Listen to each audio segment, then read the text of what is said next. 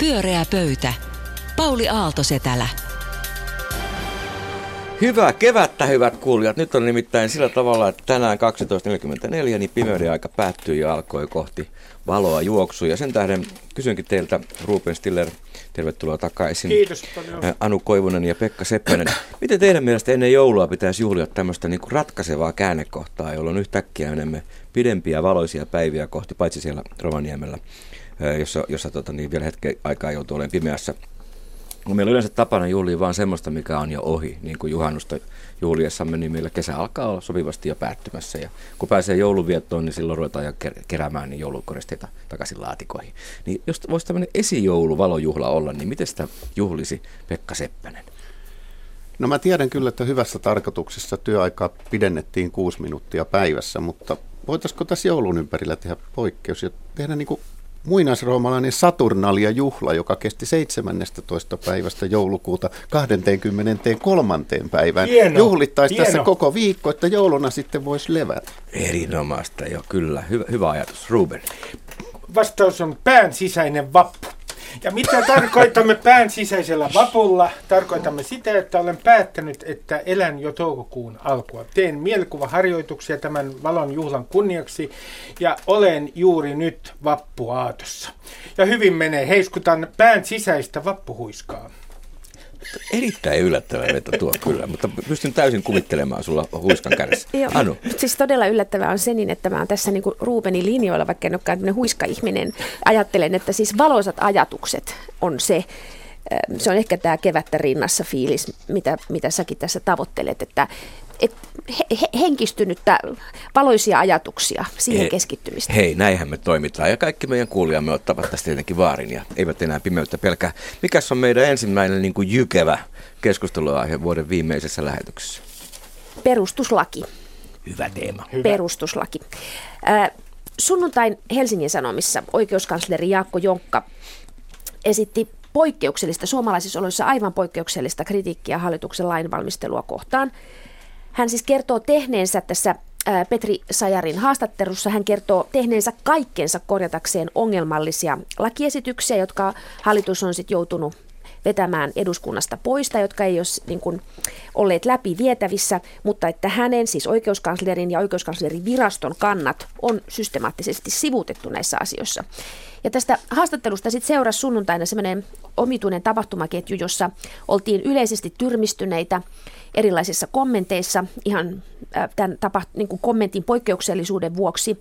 Sitten oikeuskansleri lähetti mailia Yle Uutisille, hän oli sairauslomalla ja kertoi, että keskustelu tämä yleinen tyrmistys on nyt karannut käsistä, eikä hän ihan ehkä näin paljon sitten tarkoittanutkaan. Luulisin, että kaikki on jo oppinut, että ei kannata lähettää sähköposti Ylelle. Niin, tämä oli kyllä kiinnostava. niin, tämä ei ollut vielä mennyt kaikille perille, mutta ehkä tämän jälkeen.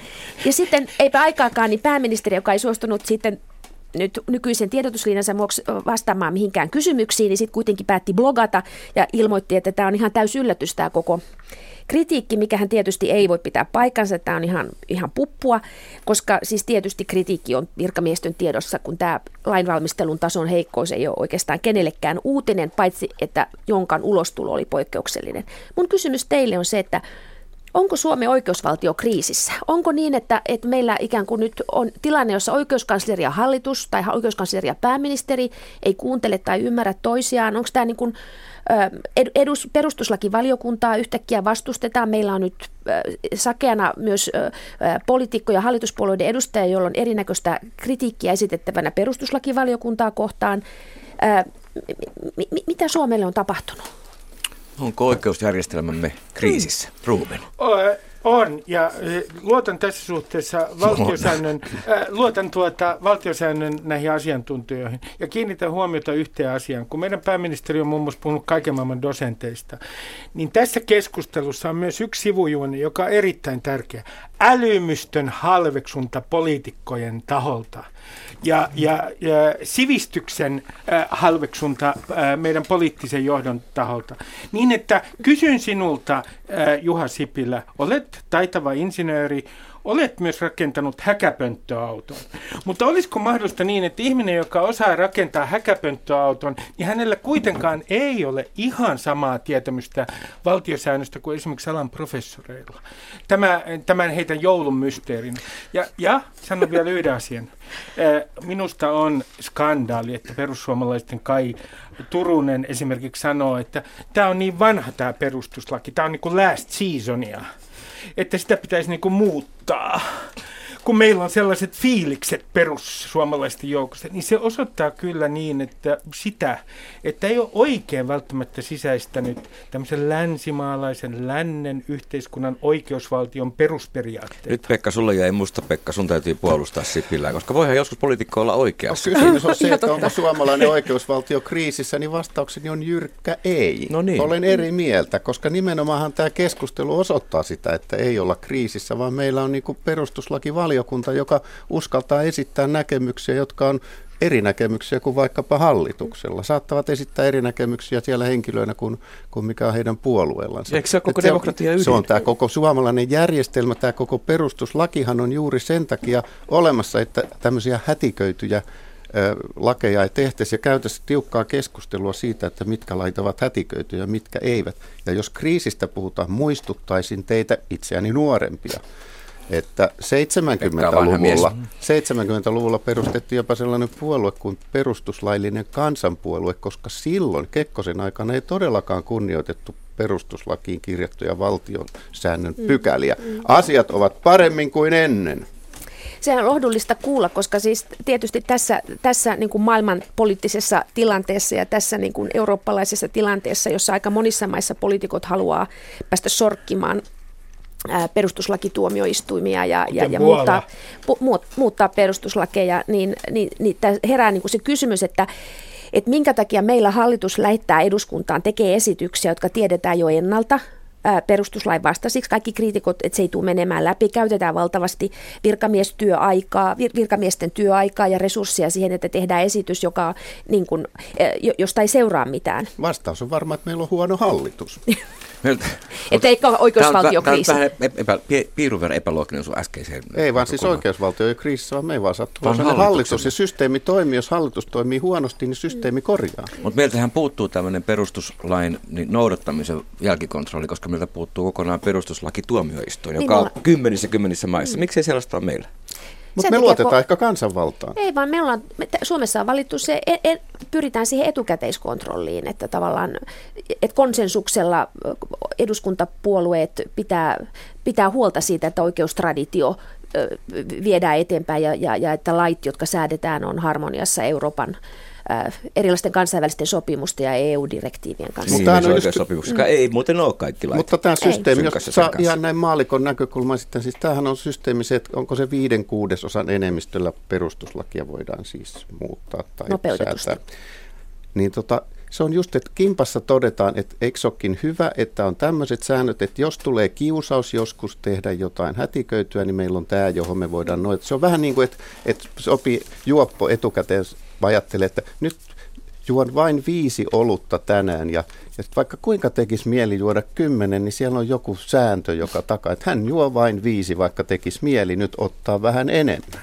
Ja sanon yhden asian, että kun on esimerkiksi kohdistunut näihin valtiosääntöasiantuntijoihin sellaista kritiikkiä, että he ikään kuin äh, edustavat tiettyä poliittista kantaa. Heitä niin- kutsutaan kuulemma ajatollaheiksi. E, joo, ja siis kyllä on mauton esimerkki verrata fundamentalistiseen Iraniin henkilöitä, jotka asiantuntijoina osallistuu kansalaiskeskusteluun. Niin mä kysyisin, että, että äh, onko se todellakin niin, kuin niin mikä argumentti on se, että sanotaan vastapuolen argumenteista, että te kuulutte tiettyyn poliittiseen jengiin. Eikö pitäisi vastata niihin argumentteihin sen sijaan, että leimataan?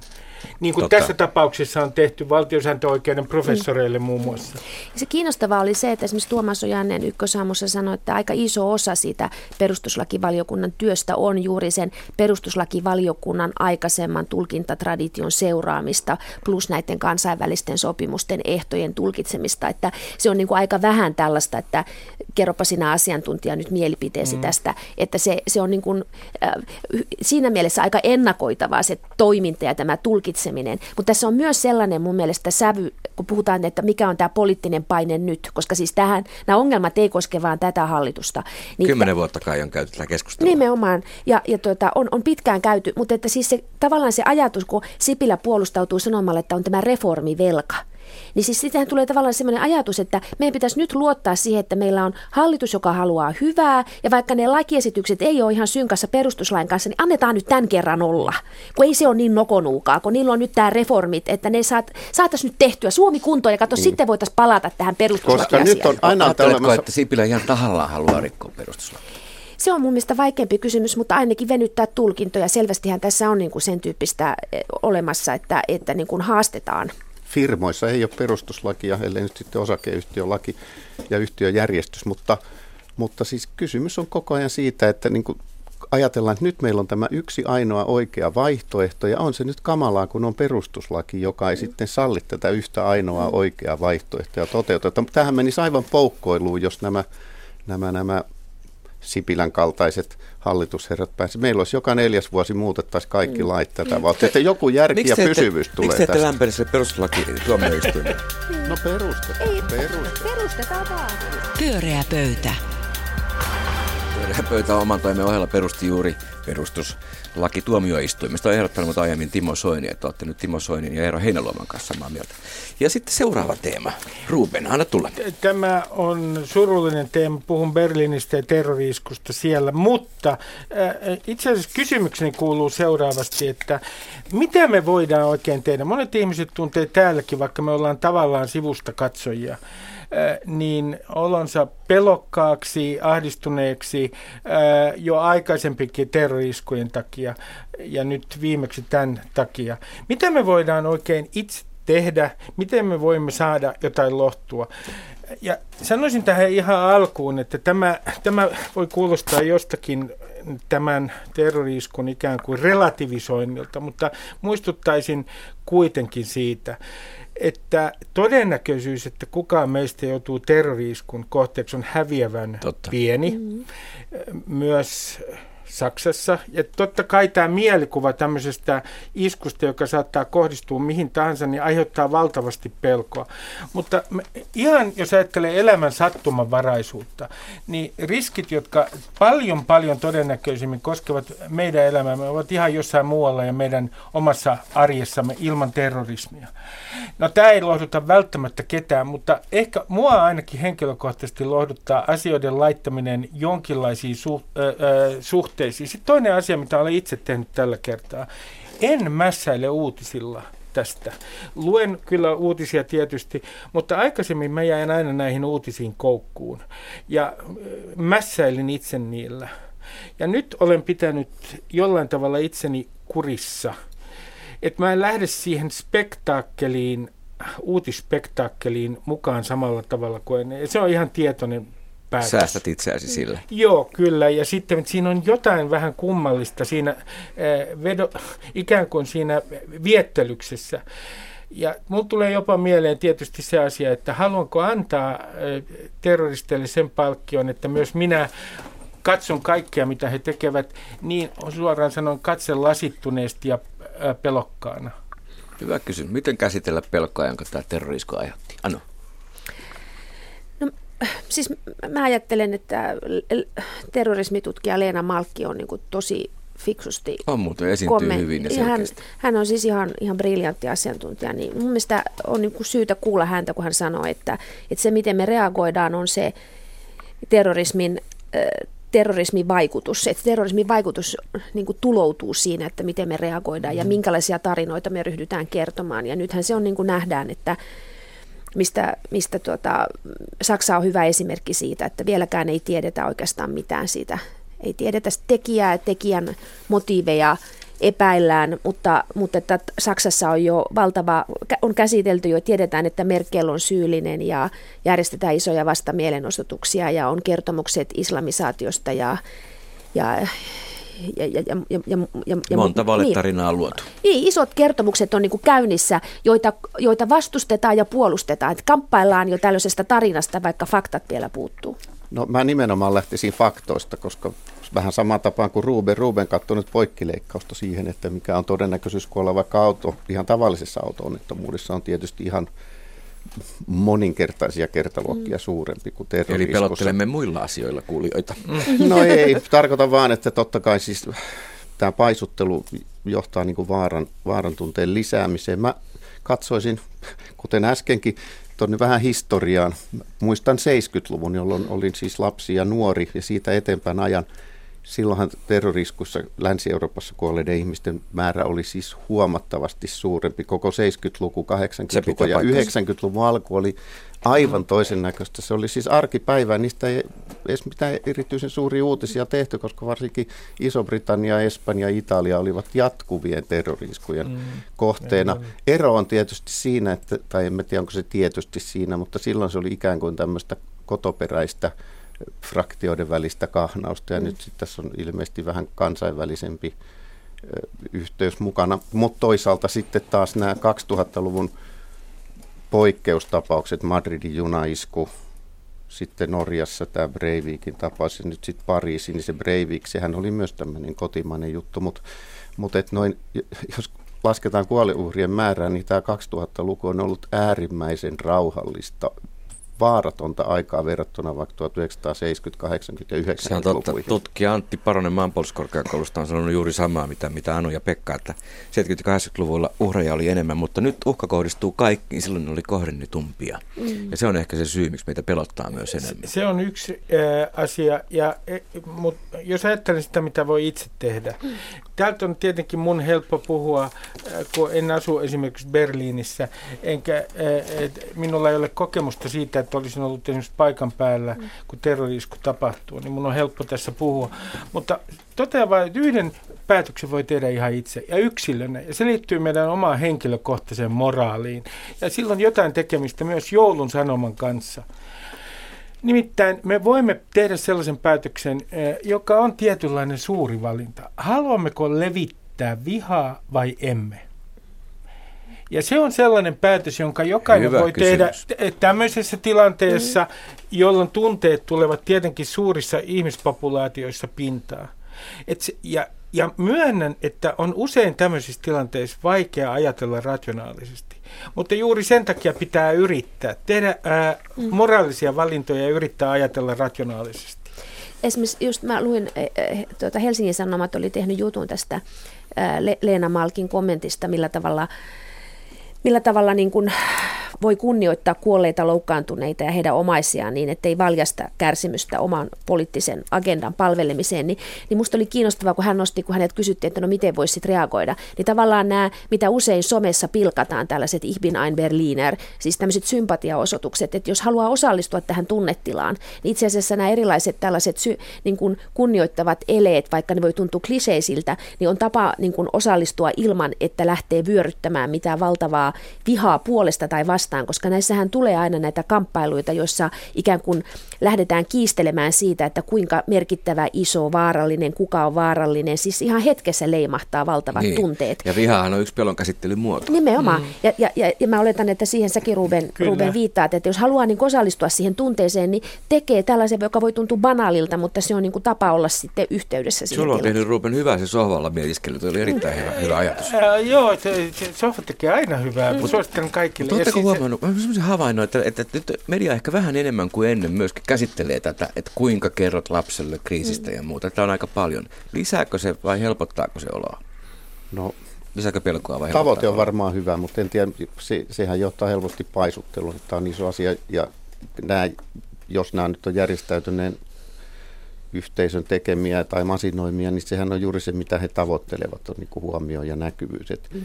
et he, siis jos nyt tämä oli ISISin, mä nyt en ihan tiedä, oliko tämä nyt valmistettu vai ei, ei mutta mutta että siis heillähän on täysin epätoivoinen tilanne. He, he kerää huomiota kuin pieni lapsi, koska heillä on, niin kuin, heillä ei ole resursseja oikeastaan yhtään mihinkään. Heillä ei ole, heillä ei ole niin kuin aluetta, joka, jos se olisi turvassa. Siis kyllä mä sanoisin, että, että, että eniten mä olisin niin kuin peloissani, jos mä olisin ISISin porukassa, koska siis heitähän vainoo koko maailma. Heillä ei ole minkäännäköistä turvaa. He on, he, heidän on syytä pelätä, ei meitä. Mm.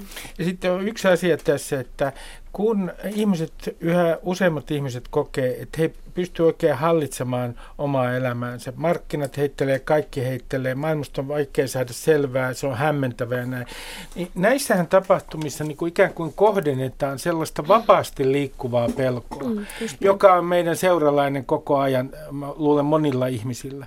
Ja nyt se saa niin kuin ikään kuin selvän kohteensa. Ja tämä on myös yksi vaara tässä, että pitäisi vähän ehkä yrittää ajatella, että mikä on sellaista pelkoa, joka ei itse asiassa edes omalla kohdalla liity itse tähän tapahtumaan, vaan siihen, että maailma tuntuu niin uskomattoman hämmentävältä muulla tavalla. Tuo oli minusta loistava ilmaus, tuo vapaasti liikkuva pelko, koska se, se tavallaan, että meillä on tarinoita, jotka sitten nappaa nämä tunteet kiinni. Pyöreä pöytä. Pyöreä pöytä. Viimeinen lähetys tänä vuonna, mutta jatkuu taas tammikuussa. Ja viimeinen teema Pekka Seppänen. No mennään tuonne taiteiden puolelle, kun tässä nämä Mainiota. raskaat aiheet on jo käsitelty. Rauha niille. Nimittäin... Sä oot siellä jonkun empatiapaketin tässä niin Nimittäin tuota, tässä on yksi keskustelun aihe, joka on tyrehtyi tässä pari viikkoa sitten täysin, josta ainakin täällä etelässä vouhkattiin siis vuosikausia ja se herätti erittäin jyrkkiä tunteita puolesta ja Mitä vastaan. kamalaa sä tuot nyt esille? Nimittäin Guggenheim. No niin. Oi ei, oi ei, oi ei. E, eikö se jo riitä? Huomasitteko nimittäin, että viime viikolla kansanedustaja Eero Lehti nosti asian uudelleen pöytään Helsingin uutisten haastattelussa, jossa hän teki mun mielestä nerokkaan ehdotuksen. Hän ehdotti, että Guggenheim-museo voitaisiin rakentaa Helsinki-Vantaan lentoasemalle, koska siellähän on jo valmiiksi kävijöitä. Sitten se tekisi houkuttelevaksi Suomen tämmöisenä kauttakulku- ja koneenvaihtomaana kauko-itään, anteeksi, kaakkois-Aasian matkustaville ihmisille ja, ja ylipäänsä kaikille matkalaisille, jotka lentokoneella nyt joutuvat merkkituote puodeissa kuluttamaan aikaansa, he voisivat käyttää aikaansa taiteen parissa, saaden uusia elämyksiä. Siinä oli musta hieno ehdokas, ehdotus ja, ja tuota, suosittelen sitä lämpimästi, että nyt vaan uuteen harkintaan äkkiä, vai mitä? tämä, tämä, tuli siis, tämä on niin kuin mahtava provokaatio kaikille kunnallisvaaliehdokkaille, jotka just ajatteli, että uuteen vuoteen voi suunnata puhtaalla agendalla. Kuusi niin... vuotta taisteltiin Guggenheimia Joo, vastaan ja täällä se, se taas nousi. Toi on, toi on kyllä hieno provokaatio. Tuleeko toi jostakin viestintästrategiasta? Pidätkö tätä provokaationa? Minusta se on hyvä ehdotus. Miksi, Raikas. Miksi Eero Lehti mietti kuusi vuotta sitä? Niin. Ehkä se hän keksi sen vasta Hetkinen, nyt, nyt Eero Lehdelle puolustus. Hyvä. Pidän tästä ehdotuksesta erityisen paljon. Ja tuota, äh, tämä on yksi niitä harvoja, ja tämä on minulle itselleni historiallinen hetki, olen samaa mieltä Eero Lehden kanssa. Kirjataan. Äh, kirjataan, kirjataan. Äh, mutta täytyy sanoa, että tämä on äh, hyvä ehdotus. Nimittäin, kun katsoo Helsinki-Vantaan lentoasemaa, niin sieltä puuttuu kulttuuri. Tämähän olisi ihan loistava juttu. Sitä paitsi hän perusteli tätä ehdotustaan sillä, että siihen ei tarvita mitään suurta arkkitehtuuria. Se voisi olla tällainen, niin kuin ikään kuin, jos ymmärsin oikein, näyttelytila siellä. Ja Eero Lehti, tätä ei pidä jättää tähän. Eero, Pori me teemme konseptin. Helsinki-Vantaan lentokentällä, sinne palkataan, lentokenttä palkkaa sinne myös kamarimusiikkiorkesteri esimerkiksi. Voi olla freelancereita tai muuten. Näytetään heille, että tämä on kulttuurimaa. Se ei nimittäin näy tarpeeksi Helsinki-Vantaalla. Ja siellä voisi olla esimerkiksi runojen luentaa eri kielillä. Tehdään siitä kulttuuri Se on loistava ehdotus. Jos, jos joku siellä luulee tuolla kuulijakunnassa, että, että Ruben on ironinen. Mä voin sanoa, että hänen, hänen poskensa en punottavat ole. siihen Kyllä. tyyliin, että hän on tosissaan. Siitä se on hieno. hieno. Kaikissa viimeaikaisissa tutkimuksissa on havaittu, että Suomen maakuva on kehno nimenomaan kulttuurin osalta. Mm. Meillä olisi maailman ainoa kulttuurilentoasema. Kyllä. Eikä se maksaisi edes juuri ei, yhtään mitään. Ei. Joo, siis tämä on niinku ihan mahtava tämä sivistysperspektiivi, joka tästä kultivoitumisperspektiivi, joka tästä avautuu. Mutta toisaalta kun itse tässä just annoin viime lauantaina, lähetin Facebook-sivun kautta palautetta Helsinki-Vantaan lentoasemalle, että joka ikinen kerta, kun on siellä tällä syksynä ollut, niin, niin vessat on siivottomassa kunnossa. Niin tuota, en ole vielä saanut vastausta. Niin voi olla, että tämän ehdotuksen kehitteleminen tulee kestämään se, se tule- pidemmän, pidemmän aikaa, että, tuota, että tässä on haastetta nyt tälle niin kuin ketterälle liike, liike, liiketoiminnalle ja näille investoreille. Paljon matkustavana niin sanoisin kyllä, että mitä vähemmän pystyy viettämään aikaa lentokentällä, niin sen parempi. Että miksi mm. ihmiset jäisivät ja lentäisivät Helsingin kautta, jotta näkevät taidetta. Mutta heillä on, saattaa olla vaihtoaika pari-kolme tuntia pakko palloilla lentokentällä. Monet viettää yönsä siellä. Jos siellä olisi esimerkiksi elokuvateatteri, joka näyttäisi non-stoppina elokuvia, se olisi erittäin hieno tapa. Se voidaan, ja se. Ja se voidaan, tämä voidaan, kun tämä konseptoidaan, ja huomatkaa, käytän sanaa konseptoida, jota en tiedä, mitä se itse asiassa tarkoittaa. Mutta se kuulostaa mutta se kuulostaa hyvältä. Dynaamiselta. Niin, ja dynaamiselta. Minä olen dynaamisen Bingo. Niin tämä voidaan niinku helposti markkinoida ulkomaille. Ja jos urheilun ystävät loukkaantuvat, niin voidaan laittaa sinne myös. Ja tämä on vähän e, juoksumatto, jossa on Lasse Virenin näköinen mies. Valmiina. Tasapuolisuuden vuoksi, mutta kulttuuri kunniaan lentokentällä. Eikö Helsinki-Vantaalla ollut saunoja ja kylpylöitä, mutta siellä ei käynyt kukaan? Kyllähän niitä on lentoasemilla tämmöisiä fasiliteetteja, mutta mä en ole kuullut vielä semmoista merkittävästä taide- tai kulttuurilentoasemasta. Mm. Elokuvia, musiikkia, taidenäyttelyä. Ai, no ehkä ei nyt runonlausunta, siinä kielimuuri voi tulla vastaan. Onko lehti keskustelu niin Guggenheim-säätiön kanssa tästä ei, aiheesta? ainakaan se artikkelin mukaan mu- vielä. Eero Lehdestä tulee vielä mieleen tämä, että useinhan Suomessa kaikki uudet ideat heti halutaan ampua alas. Ja nehän Sitä ammutaan just sillä tavalla on. alas seuraavalla tekniikalla. Ai jaa, Eero Lehti sanoi näin. No sit sitä ei tarvitse kuunnella.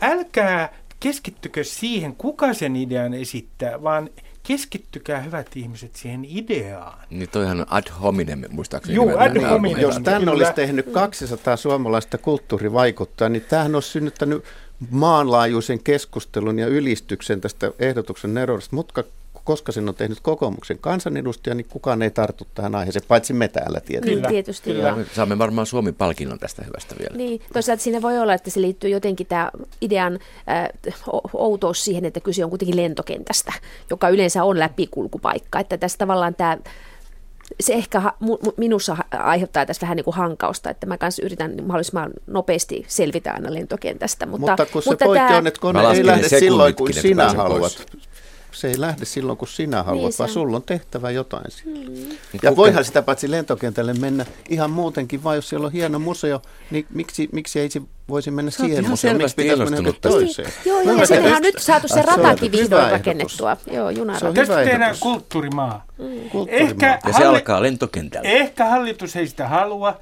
Ehkä hallitus ei halua, että sivistys kukkii kuin lootuskukka, mutta se tulee kukkimaan. Ja se alkaa muun muassa lentoasemilta. Se alkaa pienistä kuppiloista, joissa runonlausujat lausuvat runoja. Sieltä alkaa kukkea uusi kulttuuri. Saanko muuten sanoa, että Eero Lehti on tehnyt ennenkin hyviä ehdotuksia. Hän takavuosina ehdotti siihen aikaan, kun kuntaliitos hurmio oli suurimmillaan, niin hän ehdotti, että, että suuret kunnat pikemminkin pitäisi pilkkoa moneen pieneen kuntaan, mikä on musta myös nerokas ehdotus, mutta sekä ei herättänyt mitään erityistä keskustelua. Minkä takia pitää pilkkoa pienempään? No ajattelen tämmöisiä kaupunkeja kuin Helsinki ja ehkäpä Espoo tai Tampere amatöörivoimin siellä tehdään päätöksiä niin valtavan isoista rahoista, valtavan suurista asioista, ilman myöskin, että on mitään käsitystä siitä, että mitä siellä kunnassa ihmiset tekee, jolla olisi käyty kunnan kaikissa osissa. Kun pilkottaisiin pienempään, saataisiin demokratia lähemmäksi kansalaisia, päätöksenteko olisi ehdottomasti fiksumpaa ja taatusti Eli säästettäisiin kaiken kaikki kuntiin. Tämä valtiohan voisi lähteä tähän mukaan tähän tota Helsinki-Vantaan Guggenheimiin. Jätettäisiin Helsingin rahat ihan johonkin muuhun, mutta siis kyllähän isokunta, niin sille syntyy tarvetta käyttää isoja rahoja johonkin, mihin pieni Tämä ei vaan liity sun kysymykseen mitenkään. Mä yritän kytketä jotenkin siihen Guggenheimiin Ai, ja Helsingin lento- lentokenttään. Se voi olla kuule, että Suomessa ei mikään muu kunta olisi lähtenyt verovaroja Guggenheimiin käyttämään kuin Helsinki, joka tietysti taas niin kuin herättää sen kysymyksen, että, että onko, oliko se alkuperäinen Guggenheim sittenkään fiksu, mutta tähän Helsinki-Vantaan mm-hmm. Guggenheimin lähtevät kaikki suomalaiset. Eikä se rakennuskaan niin ruma loppujen lopuksi ole. Mutta siis mahtava provokaatio tietysti sekä se, että palataan aiheeseen Guggenheim, että aiheeseen kuntauudistus. Se varmaan kaikki poliitikot, kansalliset ja paikalliset, hyppii juuri nyt tasajalkaa Ja voiko olla parempaa osoitusta joulumielestä, että Eero Lehden ideoihin suhtaudutaan tällä tavalla? Se on ihan Se on, se on siis joulumielen, sanoisinko, kliimaksi. Valon juhla, talvipäivän seisaus, mikä On, se oli on, se vappu, sisäinen On, vapputunnelma. on, sisäinen jos, vapputunnelma. Tapahtuu, täällä. niin hänen kuvansa, Eero Lehden kuva pitää olla siellä lentokentällä Guggenheim-museon Kannata, aulassa. kannatan erittäin lämpimästi. Kyllä, kyllä. Pyöreä pöytä. Pyöreä pöytä kiittää tästä vuodesta ja muistuttaa, että ensi keskiviikkona me lomailemme, mutta palaamme takaisin tammikuussa. Ja sinä voit osallistua siihen lähetykseen. Se on meidän juhlalähetys. Olemme 10 vuotta vanha, vaikkei heti äänestä kuule. Ja voit lähettää jonkun teeman aiheen, mitä käsittelemme. Soita ja ota yhteyttä Radio Suomen nettisivuilla meihin. Muuten toivotamme erittäin harrasta ja mahtavaa joulun aikaa. Hyvää joulua. Hyvää joulua.